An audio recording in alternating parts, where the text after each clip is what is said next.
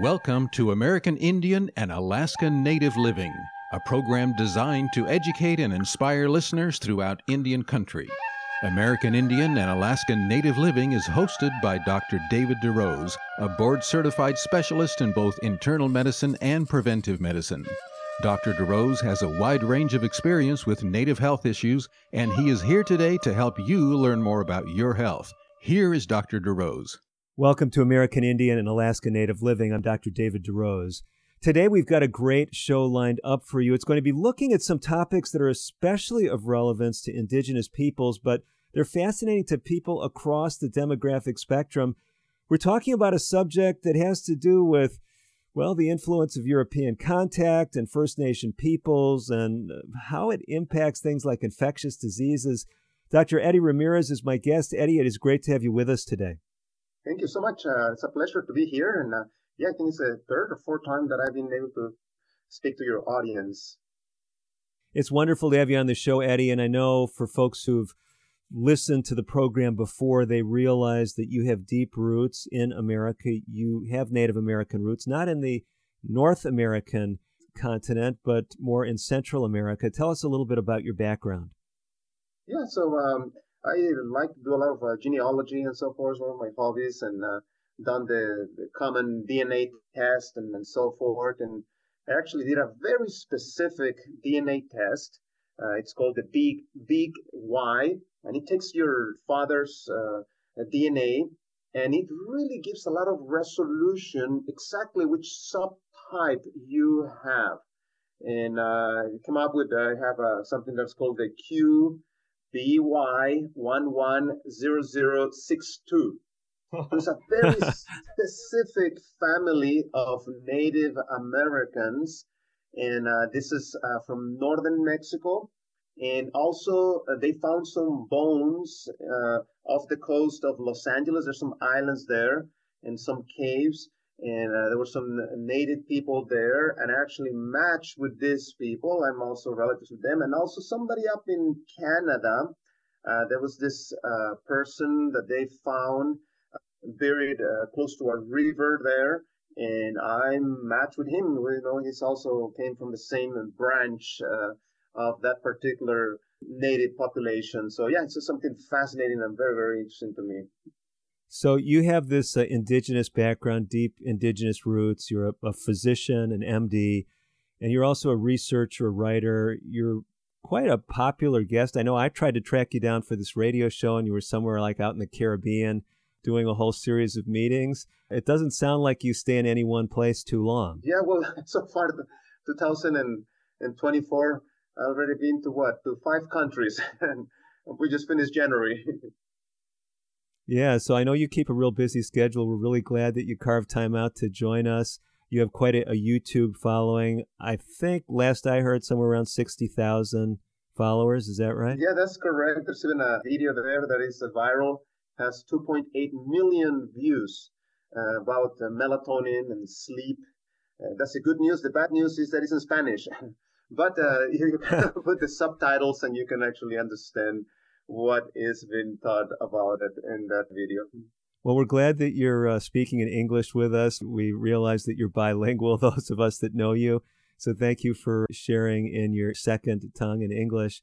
So, Eddie, one of the topics that you and I had spoken about in preparing for this show is one that indigenous peoples in North America, Central America, South America, it's of great interest because whether we talk about European contact or European conquest or whatever terminology you want to use, there were infectious diseases that were essentially unknown in these continents, the so called New World. And things changed dramatically once Europeans set foot on this soil. You've been doing research on this, you've been looking into it. I know it's of personal interest to you, but I know it's of great interest to not just indigenous peoples, but people across the spectrum. Tell us a little bit about what you've been learning. Yeah, so basically, uh, there's something called the emerging infectious diseases. And we can group these emerging infectious diseases into big groups. Number one are diseases that are uh, known for a long time, but uh, by some various factors, there's a resurgence. They're coming back again, these diseases. An example of this uh, would be tuberculosis. We know that even the pharaohs up in Egypt, uh, some of them had some tuberculosis uh, evidence there. And we have medication today to treat tuberculosis. But tuberculosis is making a, a resurgence. It's coming back again, becoming sometimes, uh, you know, not able to be treated with the usual antibiotics and so forth. So that's one group of diseases of emerging infectious diseases, diseases that are known and are coming back. Second group is uh, diseases that are completely new. These uh, diseases, we uh, didn't know about them, and then suddenly, boom, they appear. One example of that would be uh, COVID 19. The reason why it has a 19 there is because it was documented for the first time in 2019. So uh, that's the famous one that pretty much everybody knows. But the reality is that there's a lot of new emerging infectious diseases. Uh, another example, um, 1981. If you want to put in your head when 1981 was, uh, we had Ronald Reagan in the White House. That, that should give you a little indication where, where we're talking about. 1981, there's this communique that is come out of the CDC, the Public Health uh, here for America, that you can actually subscribe to it. It's called the MMWR, and it tells you about the common issues of health that uh, not only America but the world is coming up and so forth. So in June 5th, 1981, uh, they give a very interesting report that there was a, a very strange type of pneumonia we call it atypical pneumonia. It's not your typical pneumonia that you see uh, usually in, in communities. And uh, it was being presented on a small group of homosexual males, uh, this, uh, this pneumonia. And um, later on, we found out this was the very first time that in a document that is of scientific value, uh, it was described what later on became known as the AIDS epidemic. So uh, before 1981, we didn't know about AIDS. It was non-existent. It was not in the in the map. Mm-hmm. A little bit later, we'll talk a little bit where uh, this actually came from. But the point is that today 36 million people have died as a result of AIDS, yet before 1981, it was just a handful of people. These are these infectious, uh, emerging infectious uh, diseases. Wow. This is really sobering as we step back and kind of remind ourselves about some of this. Where do we put diseases that are imported? Let's say Ebola or something, we think it's confined more to Africa. If someone brought it over, say, to the United States, would that be considered an emerging infectious disease or not? It was an emerging infectious disease when it appeared for the first time. And also, when the disease starts to spread all over the place, that also it can be called an emerging infectious disease you know, one of the tools that we can use to pinpoint the origin of many of these diseases, because I know there's a lot of conspiracies and this sort of thing. I'm not talk about those things. I'm not into that. But one of the tools that we can use is something by the name of medical anthropology. Medical anthropology tries to uh, go back through evidence in genetics and different uh, available evidence-based things to try to pinpoint origin of diseases. Uh, for example, we know that uh, smallpox came from camels. Uh, before it was mm. smallpox, it was camelpox. So this disease, medical anthropology uh, pinpoints it to the fact that close contact of humans and camels caused this disease to jump into the humans. So that camelpox um, was mutated, then became smallpox, and then started infecting humans and humans. We don't hear very much today about uh, smallpox due to the fact that uh, public health interventions uh, such as uh, vaccination has done a good job at, you know, uh, making this uh, disease something of the past. Another example of this would be whooping cough. Whooping cough or pertussis. You don't hear very much about this problem here in America. Once in a while, there's a few cases, but sadly, outside of America, they still are facing this disease is a cough uh, that people get these fits of cough that you cannot even breathe and you even get purple from so much coughing. Mm. We know that this disease came from pigs. That's where whooping cough uh, origin comes from. Now, uh, it's interesting, if, if we read a little bit of history, many of the animals that are today in the American continent, they were not present here many years ago. They were brought by the Europeans uh, here to this continent.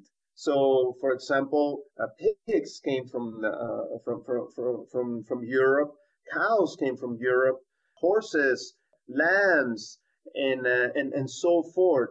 So, before there was no pigs here in the American continent, there was not such thing as whooping cough.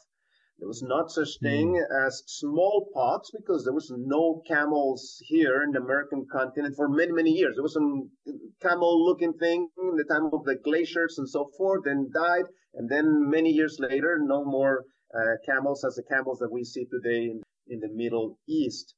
But it's interesting. The very first times that pigs were introduced to the American continent was via Christopher Columbus. Wow. In his second trip, Christopher Columbus brought for the very first time a small group of pigs. And it actually caused a swine flu epidemic. And it killed countless of Native Americans the fact that they brought those animals to the American continent. there was an animal that was not living here. And to me, it's interesting that many cultures, you know, um, don't look pig with uh, good eyes, mm-hmm, mm-hmm. such as uh, Muslims and uh, some subgroups of uh, Christians and uh, Jewish people and, uh, and and so forth. In fact, it's very interesting when the that animal was brought here to the America per se by some of the pilgrims. Actually, Native Americans didn't used to eat it because they thought it was it looked too much like human flesh so they would avoid that at the earliest stages. Interesting very interesting. Well we're running out of time in this segment uh, dr ramirez but before we get too far along in the dialogue i know you and your team there you're the, the director of healthwise lifestyle medicine you're putting out a lot of great resources we've mentioned some of the online resources if someone wants to connect with you or your team, how do they do that? Yeah. So um, best way to get a hold of me, send me an email. So my email is e ramirez r a m i r e z, and um, let me use my my email that I use for a lot of my research. This is at weimar.edu. Weimar w e i m a r dot edu. And also, if you want to follow me on some of my social um, media, I have a very active Twitter account, Eddie RDMD. And uh, also, there's a YouTube page there, Dr. Eddie, Eddie as in E D D I E, Eddie Ramirez.com. And finally, my Instagram, uh, if you want to come and travel with me around the world, that one is Dr. Eddie Ramirez. That's the best way of getting a hold of me. And uh, you can follow there uh, some of the things that we are doing. Well, we will probably give out some of those uh, forms of contact uh, again in the show, but one to keep it simple email e ramirez r a m i r e z at weimar w e i m a r dot edu. Dr. Ramirez is staying by. You do too, because we've got a lot more great information coming up, things that will make a difference for you, for your family, for those that you're concerned about. I'm Dr. DeRose. Stay tuned. Today's broadcast has been pre recorded. However, if you have questions about today's show or would like further information, please reach out to us on the web at aianl.org. That stands for American Indian Alaska Native Living. Again, aianl.org. Or you can call us at 1 800 775 HOPE. That's 1 800 775 4673. We'll be right back after this. We are strong, we are resilient, and we will get through this together. But these are stressful times, and it's important to also practice good self care. It's normal to feel overwhelmed, anxious, or afraid, but there is hope. Reach out to someone, connect with your friends, stay in touch with your community, and know that you are not alone. Learn more at wearebroadcasters.com/hope, furnished by the National Association of Broadcasters and this station. When Jim died, I wondered if I would be able to keep the farm. Then I heard about the USDA's loan program for socially disadvantaged farmers and ranchers. It's for women and minorities who may be having trouble getting credit. Once I was approved, the USDA's Farm Service Agency helped me get the credit I needed. Now I don't have to sell, and I can pass the farm down to my kids the way Jim's dad passed it down to him. I know he'd like that. Contact your local USDA Service Center or visit www.fsa.usda.gov. Social Security is with you through life's journey from birth to retirement. As your life changes year to year, so do your needs. For over 80 years, Social Security has helped to meet your needs and is committed to improving access to the services that make a difference in your life. Today, you can verify your earnings, estimate your future benefits, apply for retirement, manage your benefits, and even change your address, all from the comfort of your home. Social Security's online services help put you in control with secure access to your information anytime, anywhere, allowing you to spend more time with family, friends, or simply just enjoying the day. Social Security, securing today and tomorrow. See what you can do online at socialsecurity.gov.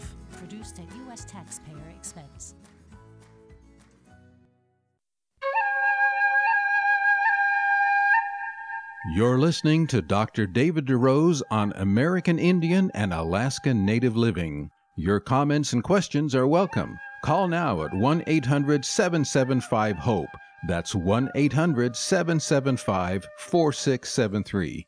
Here again is Dr. DeRose. Welcome back to American Indian and Alaska Native Living. I'm Dr. David DeRose. My guest today, Dr. Eddie Ramirez. Dr. Ramirez is the director of Healthwise Lifestyle Medicine. He's actually making a difference throughout the world. If you've joined us uh, from the beginning of the hour, you realize that he's uh, traveling throughout the world, putting out content in multiple languages, especially English and Spanish. He has Native American roots from Central America, having been born in Mexico. And Dr. Ramirez, you've been helping us understand a little bit better emerging infectious illnesses, especially how they relate to history here in, in North America and Central America. And I found it fascinating what you were sharing about uh, Columbus bringing pigs to the Americas. Um, my understanding is he wasn't doing that maliciously, right? That's correct. Yeah, yeah. He, it was not his intention at all. He didn't understand, you know, back then, we're talking about the Middle Ages, the implications of infectious and quarantines and all these things that uh, now they are applied, you know. Uh, they did not have, you know, the, that knowledge, no question about it. In talking about uh, coming up with the same line of thought, uh, so we can see that uh, some of the animals that they brought actually brought disease, but the main source of disease that came to the native populations of the American continent was actually the Europeans per se. Hmm. The Europeans started bringing a tremendous amount of infectious diseases to this continent. And again, it was not in a malicious way, but they happened to carry many diseases that the natives didn't have. It was also very interesting that here in the American continent, there was no plagues in the past. And uh, uh, let me just give you some statistics. This is uh, Jared Diamond. Jared Diamond has done quite a bit of uh, research on uh, on that subject of that interchange of the Europeans and coming here and so forth. And uh, Jared Diamond puts the numbers that if we remember the first time that the uh, Europeans came here, this is official story because some say it was the people from Iceland and so forth, but the official story with Christopher Columbus it was October 12, 1492. That was the first time there was contact. And if you remember 1492, by the year 1519, which was when uh, Hernan Cortes came to attack the uh, Tenochtitlan, which was the main city of uh, the Aztecs, uh, the, the the natives that uh, used to inhabit uh, uh, Mexico back then. by the time, by 1519, half of the population of Mexico had died as a result of those infectious diseases that the Europeans brought. Wow. In fact, that's the reason why, if you read uh, a little bit more, you will see that it was small armies that were able to take tremendous powerful empires. And the reason being is that many of those soldiers were uh, sick, they were not there, and that's why the Asians, of course, they had better technology and so forth, the Europeans, but but it was uh, made things uh, much easier for them to do what they did, uh, secondary to the people that were sick. Wow. And if we could just go a few more years, uh, so remember, 1492 was when Christopher Columbus came first time. By 1618, the Aztec population had decreased from 18 million to 1.6 million. Tremendous devastation that the um, native population was suffering uh, secondary to the diseases that were being brought by the Europeans. If you're interested, there's an excellent book, Guns, Germs, and Steel by, by Jared Diamond. And in fact, in the specific chapter, uh, chapter 6, ch- chapter 11, um, he calls this uh, chapter The Little Gift of Livestock. And he gives some very interesting insight. See, the native populations, I'm not saying they were vegetarians, uh, but if they wanted some some meat, a group of them would go and hunt, you know, like mm-hmm. animal like a bison, and uh, they would kill that bison, and the rest of the bison would be free to go back and roam in the in the plains. But the Europeans did something that caused many of these diseases to come about. They used to get animals put them in an enclosed space. Mm-hmm. Uh, we're talking about, you know, the goats and the lambs and the cows and so forth. And because of that, there was a constant exchange of uh, close proximity between the animals and the humans. And that caused many of the diseases of the animals to jump into the humans. So that's the reason why, because Native Americans didn't do animal husbandry, they were not exposed to the, that close contact with animals day in and day out. But if you check uh, the statistics, for example, the Europeans were being hit by plagues on a regular basis. Mm-hmm. Uh, let me give you some, some numbers. A plague of Justinian, uh, killed 10,000 people a day. Tremendously devastating problem. The Black Death. Half of the European population disappear as a result of the Black Death. The Italian plague, uh, one third of the inhabitants of the Republic of Venetia, used to be a nice and big place there, uh, disappear.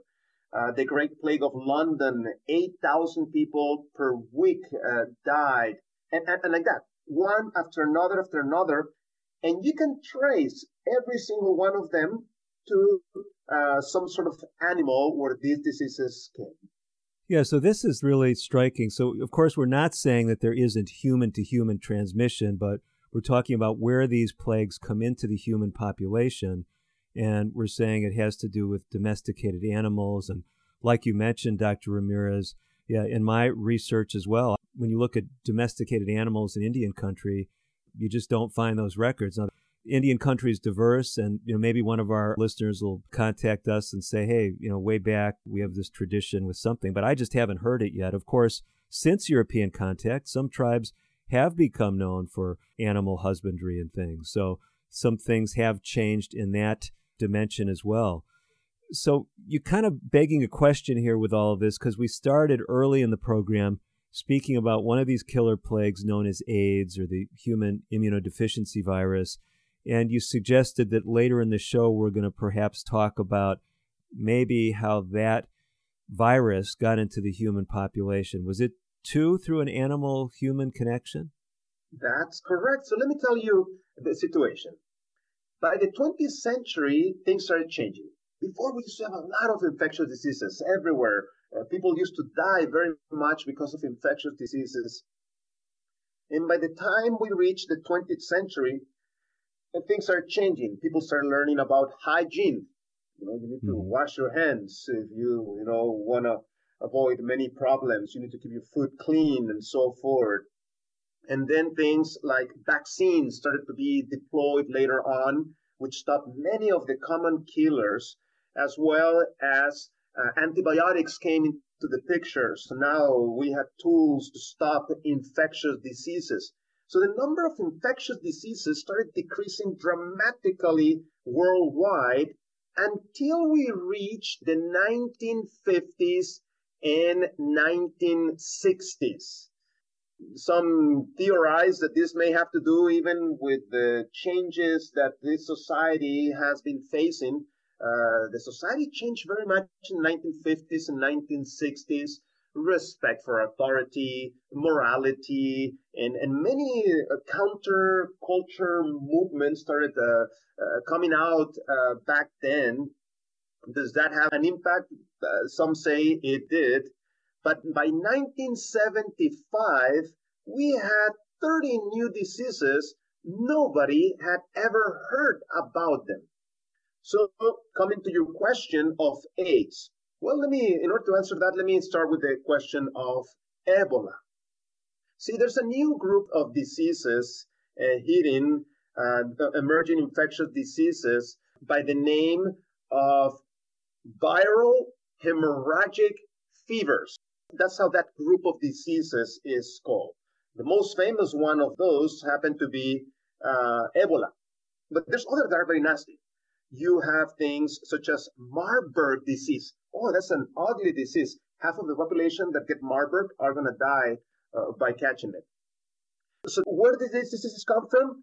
They came because uh, workers were sent deep into the forest in Africa to cut wood and they were exposed to diseases of the uh, forest and uh, that actually by eating those animals that were in the forest monkeys specifically that's what caused that problem wow we have to talk more about this these viral hemorrhagic fevers ebola marburg we're going to somehow find how all this interfaces with HIV, the human immunodeficiency virus, and AIDS. I'm talking with Dr. Eddie Ramirez. He is heading up a group uh, based in Pennsylvania called the uh, HealthWise Lifestyle Medicine Group.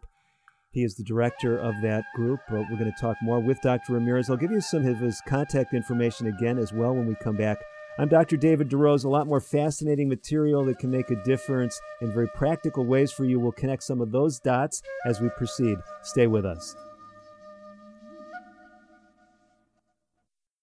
American Indian and Alaska Native Living will continue in a moment. If you have questions or comments about today's pre recorded broadcast, please contact us on the web at aianl.org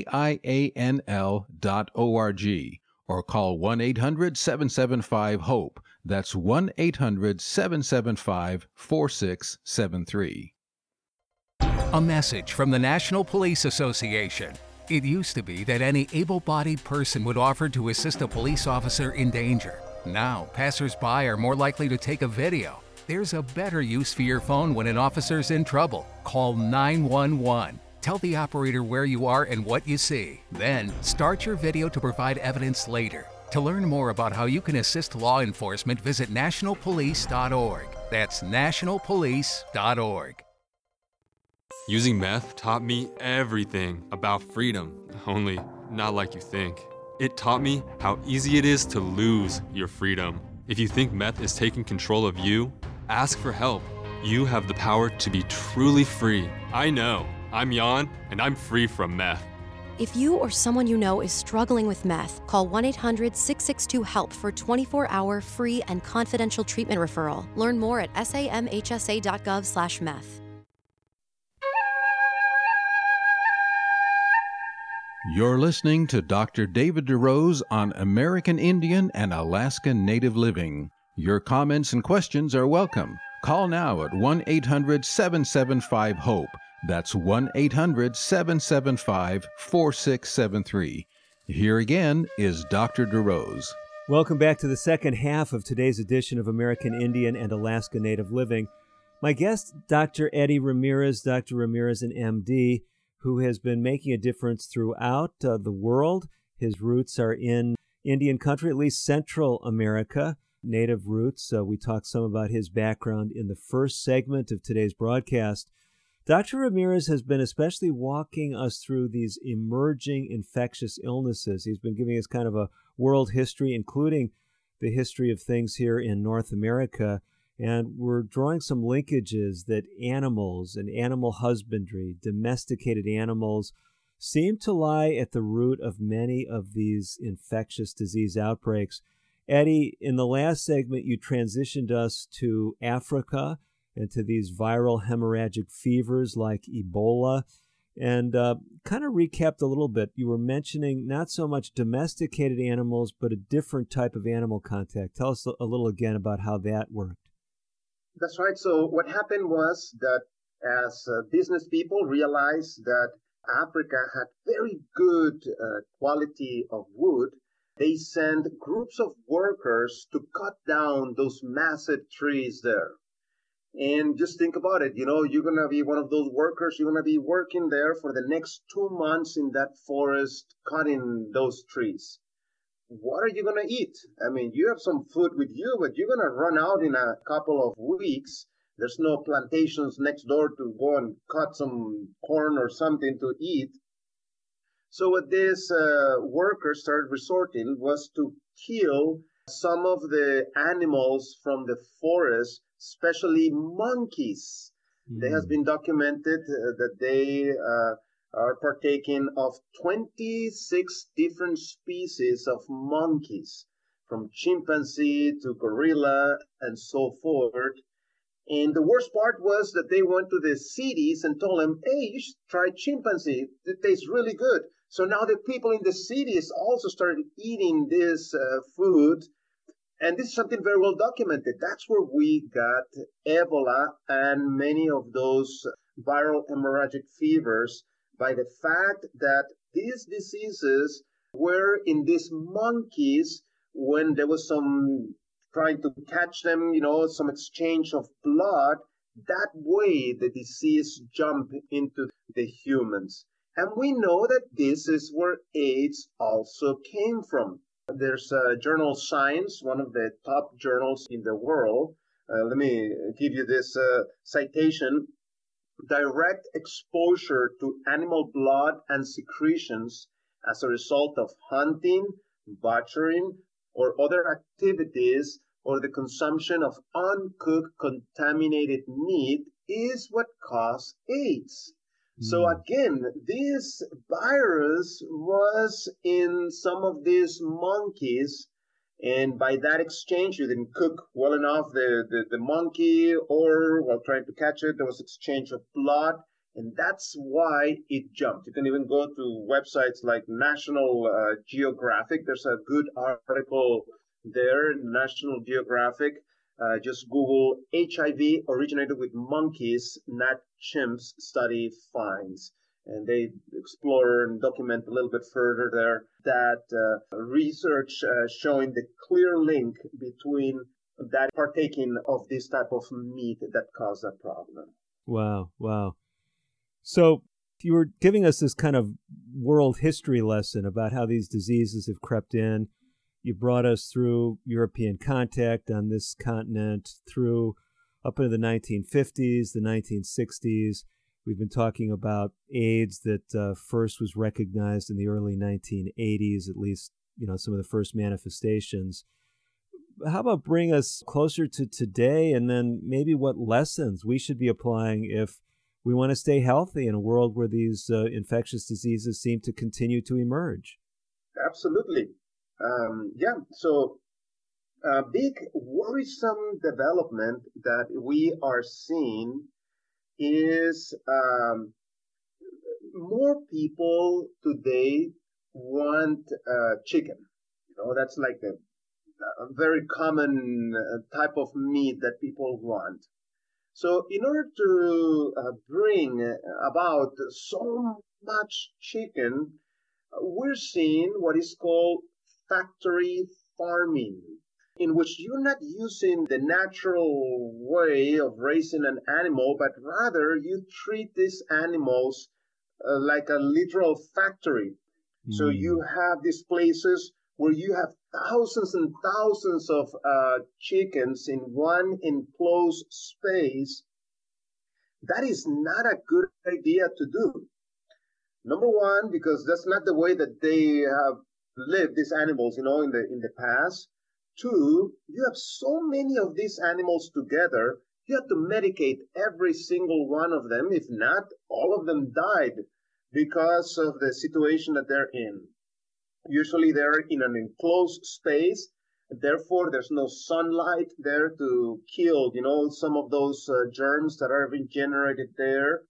There is no uh, fresh air to remove, you know, some of those toxicities that are generated in that environment those animals are in constant stress.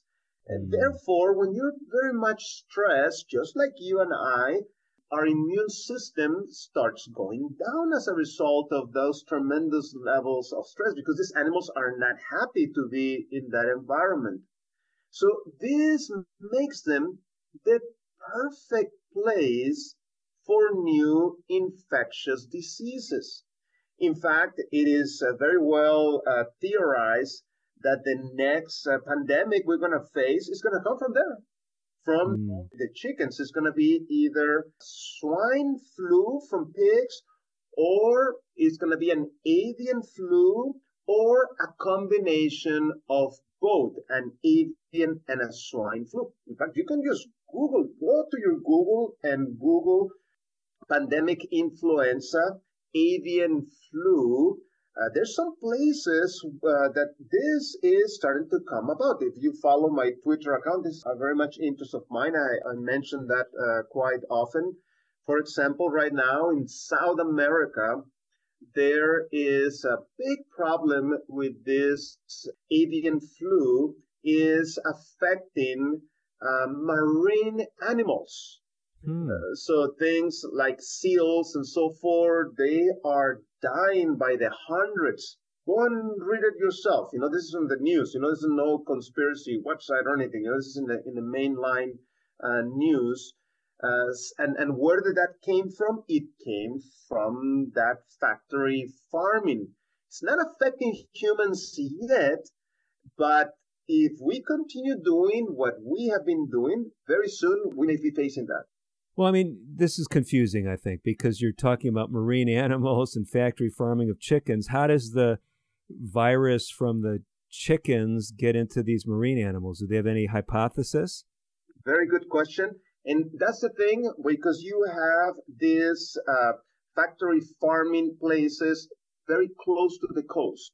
So mm. when you have um, a lot of food, places with, a lot of food, like the places where you have chickens, other birds come, you know, to try to pick up some of this food. In that way, they took that disease because they were close to the coast. There were uh, birds that were close to the to the coast. They brought that disease to the coast, and then the close interactions there with other animals in the coast caused that disease to jump into the seals, and then the seals started infecting themselves. So yeah, that's how that ended up there in the coast. Wow, wow. So basically, all this uh, push for, quote, a healthier meat uh, when people are saying, well, I don't eat red meat anymore, maybe they would be better off if they followed the Native Americans and ate the wild game, or maybe even followed the other Native American tradition and started eating more of the three sisters the corn and the beans and the squash. Is that uh, maybe one of the conclusions we should be drawing? That's exactly the conclusion that I was going to mention.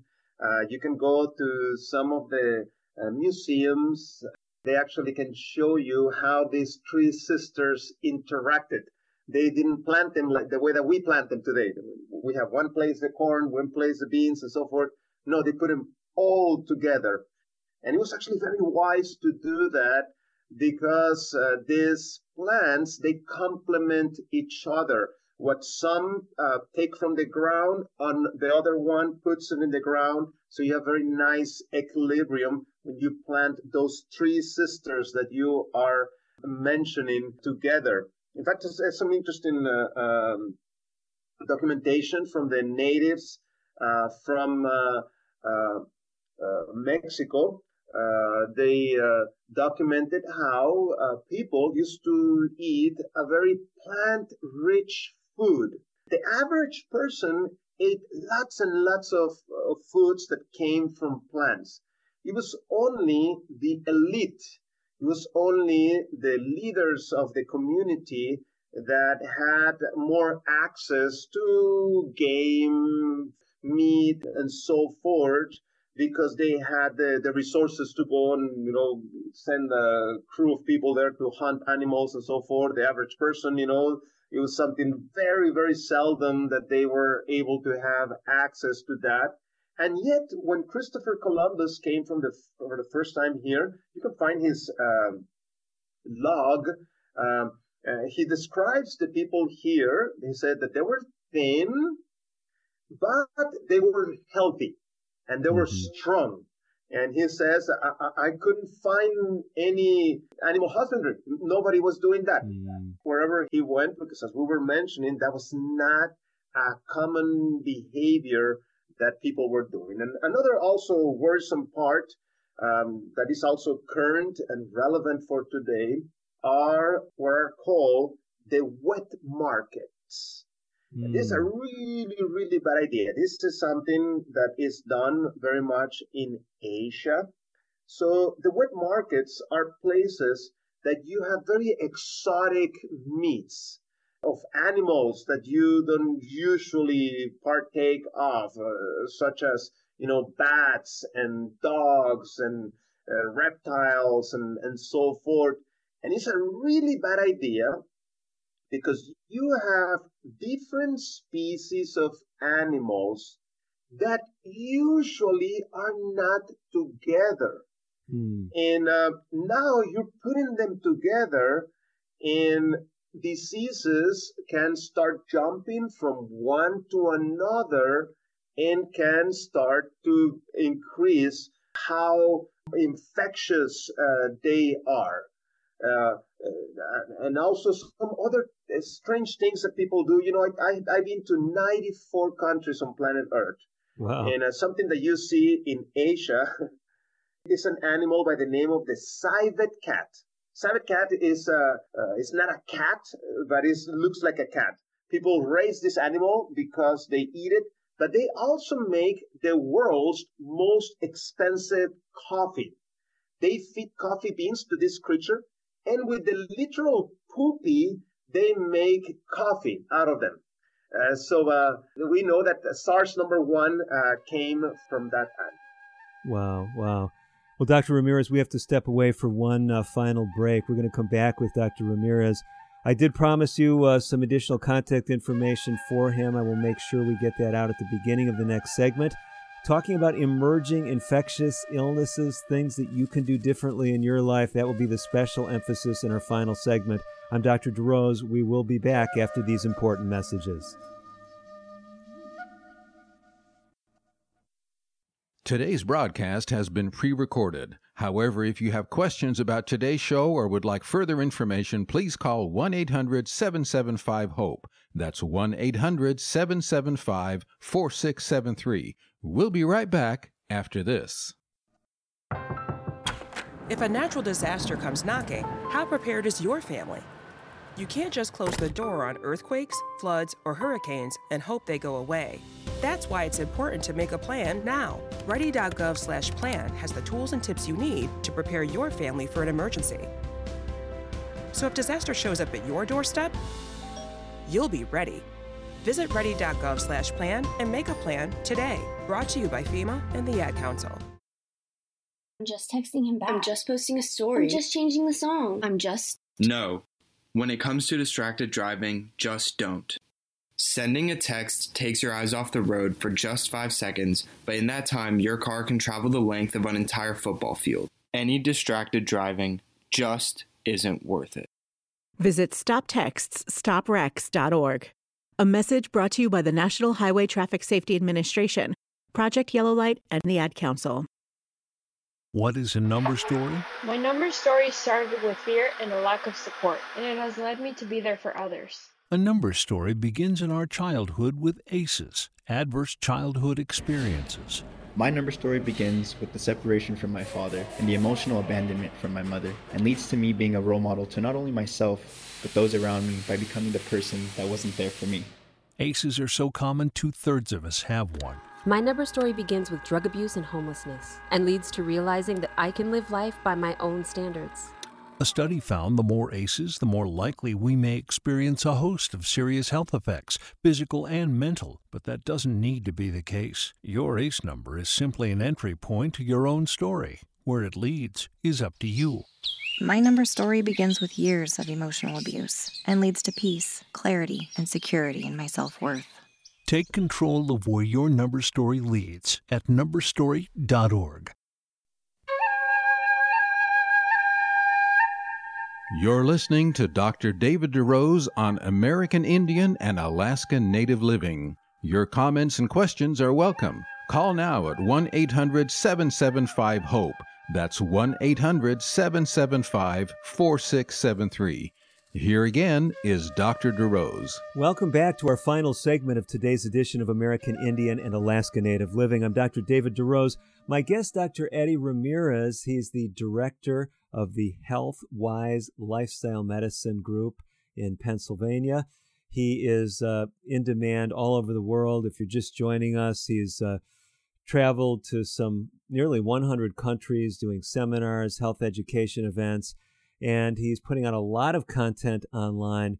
Dr. Ramirez, I promised that we'd give people your contact information again.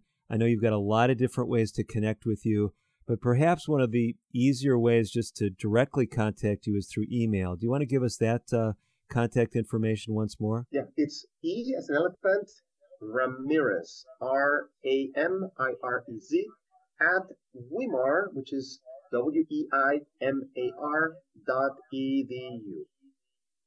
Okay, so I've got E for Eddie, Ramirez, R A M I R E Z, at Weimar, W E I M A R dot E D U. So they can reach you directly there.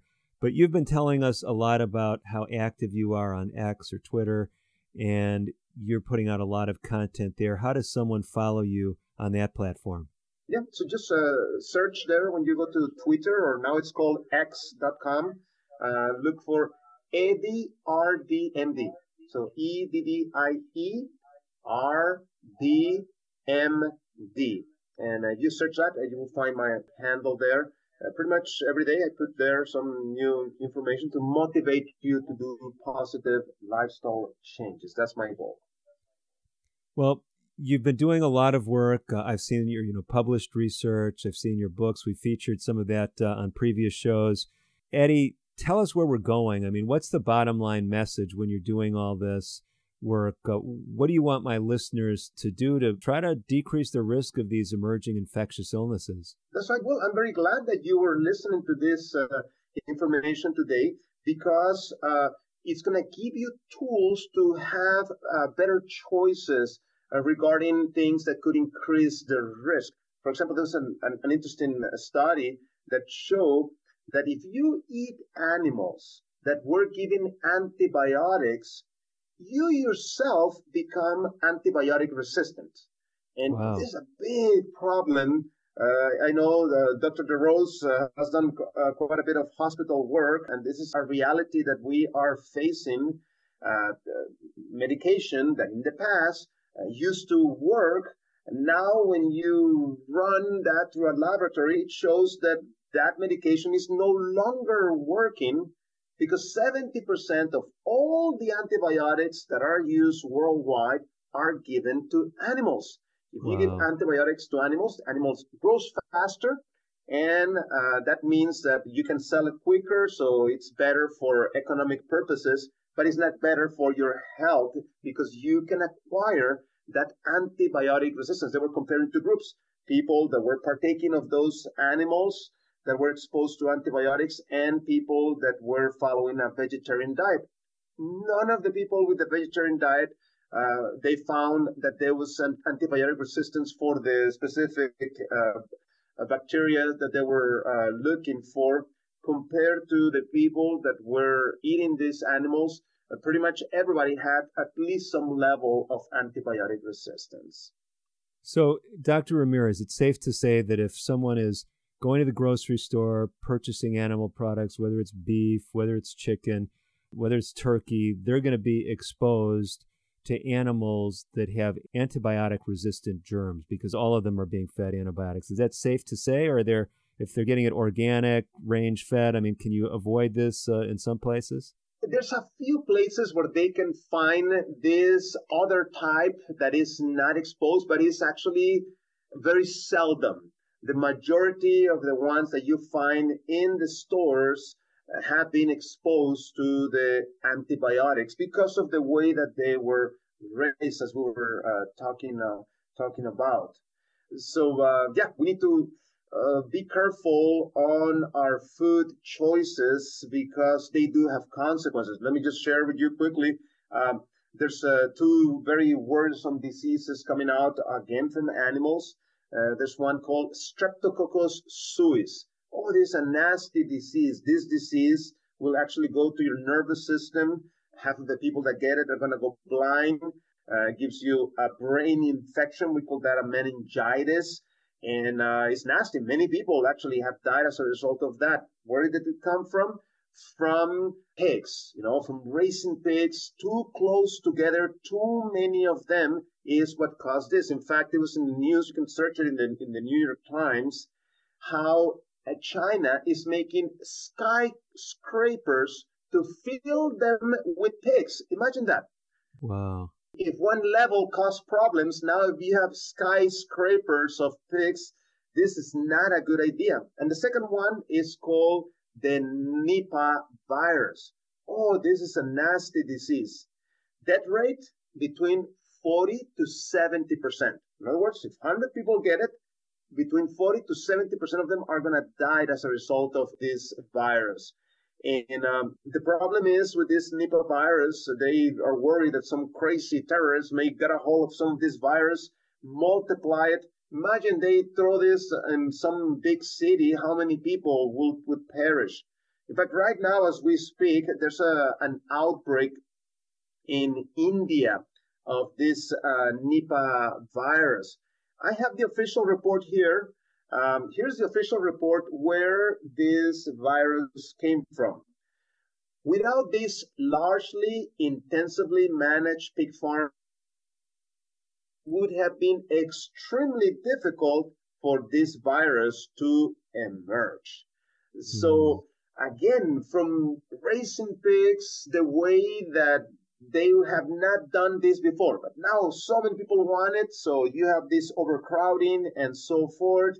Just open the door for all kinds of problems. And in parentheses, since uh, two administrations ago in the White House, uh, they gave permission for Americans to eat fish that comes from Asia and in some of these uh, places where they raise uh, fish, they feed this fish pig feces. Oh my. So that is not a good idea because some of the diseases from the pigs can actually come to that fish and you're thinking, oh, I'm not eating pig, you know, I'm eating uh, fish. but you can be exposed to that. You can go to, go to my Twitter. I have the, the news uh, clip there from Bloomberg, which is a main television and online place. Well, Eddie, I mean, you've definitely uh, uh, given us a lot of sobering things to think about, and you've really underscored a lot of indigenous uh, practices, you know, avoiding the domestication of animals. If you're going to eat any type of animal flesh, get it wild, you know, wild game even better uh, what I hear you saying, at least from the research today, because it seems like there's so much cross contamination of things in the wild. Maybe we need to be thinking about more vegetarian eating styles. I know that's what you've done a lot of research in, showing how this helps not just infectious diseases, but chronic diseases like diabetes and high blood pressure. As we wind up the show, do you have some thoughts about that other connection with diet and non infectious uh, illnesses? Yes, absolutely. I've done a lot of research on that, and we've been able to help, you know, reverse diabetes, hypertension, and many other common conditions by going back to those three sisters and their cousins. you can actually have very wholesome food. So that's something for the listeners to go ahead and investigate a little bit more and, and be familiar. And you will see, you know, the advantages of that type of lifestyle. Dr. Ramirez, as we mentioned uh, earlier in the show, you do have a lot of ways to connect with your content. We've given out your email address uh, several times, eramirez at weimar.edu. You mentioned once before some of the other ways to connect with you. YouTube, you've got lots of videos out there. How does someone find you on YouTube? Yeah, just uh, type Dr. Eddie Ramirez.com and that's the way you're going to arrive there. If you're interested in, in my research, uh, Google these three words. Francisco is my other name, uh, like like uh, San Francisco.